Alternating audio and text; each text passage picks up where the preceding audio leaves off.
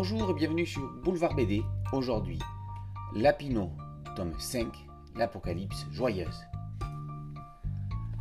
Lapino ayant besoin de s'aérer la tête, il part quelques jours se mettre au vert à la campagne avec Richard chez Titi.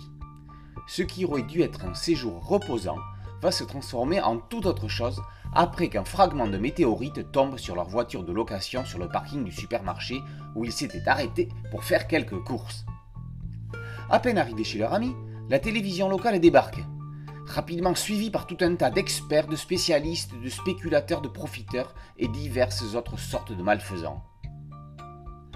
Mais comment fait Lewis Trondheim?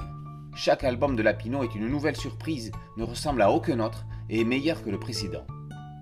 Ici, l'auteur s'attaque aux conséquences du hasard. Il en faut une sacrée dose pour être la victime d'une météorite.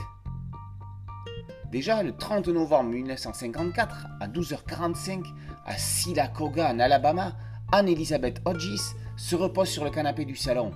Et c'est alors qu'un fragment de météorite traverse le toit, vient cogner le poste de radio et heurte Mrs. Hodges, endormie avant de rouler sur le sol après une course.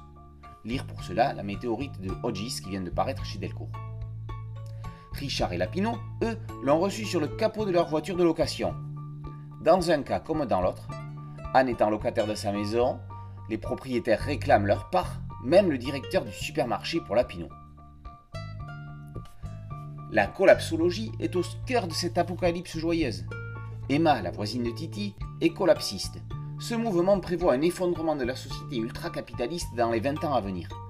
Avec l'aide d'artistes, la collapsologie veut apporter une vision joyeuse du post-effondrement en privilégiant l'entraide pour impacter positivement l'avenir. Cette histoire de météorite rend les gens fous, incontrôlables, dangereux. Une sorte d'apocalypse est inévitable. Et si les éléments s'en mêlent, il faudra bien se relever. Autant que ce soit joyeusement. L'ombre de la pandémie plane également sur cet album. Trondheim s'en sert pour apporter un épilogue à son récit. D'apparence futile, La Pinou est une série définitivement philosophique au cœur du temps présent. Les Nouvelles Aventures de Lapino, tome 5, L'Apocalypse joyeuse par Lewis Trondheim est paru aux éditions L'Association. Boulevard BD, c'est une chaîne YouTube et un podcast audio. N'oubliez pas de liker, de vous abonner et d'activer la cloche de notification pour être prévenu des nouvelles chroniques. A très bientôt sur Boulevard BD, ciao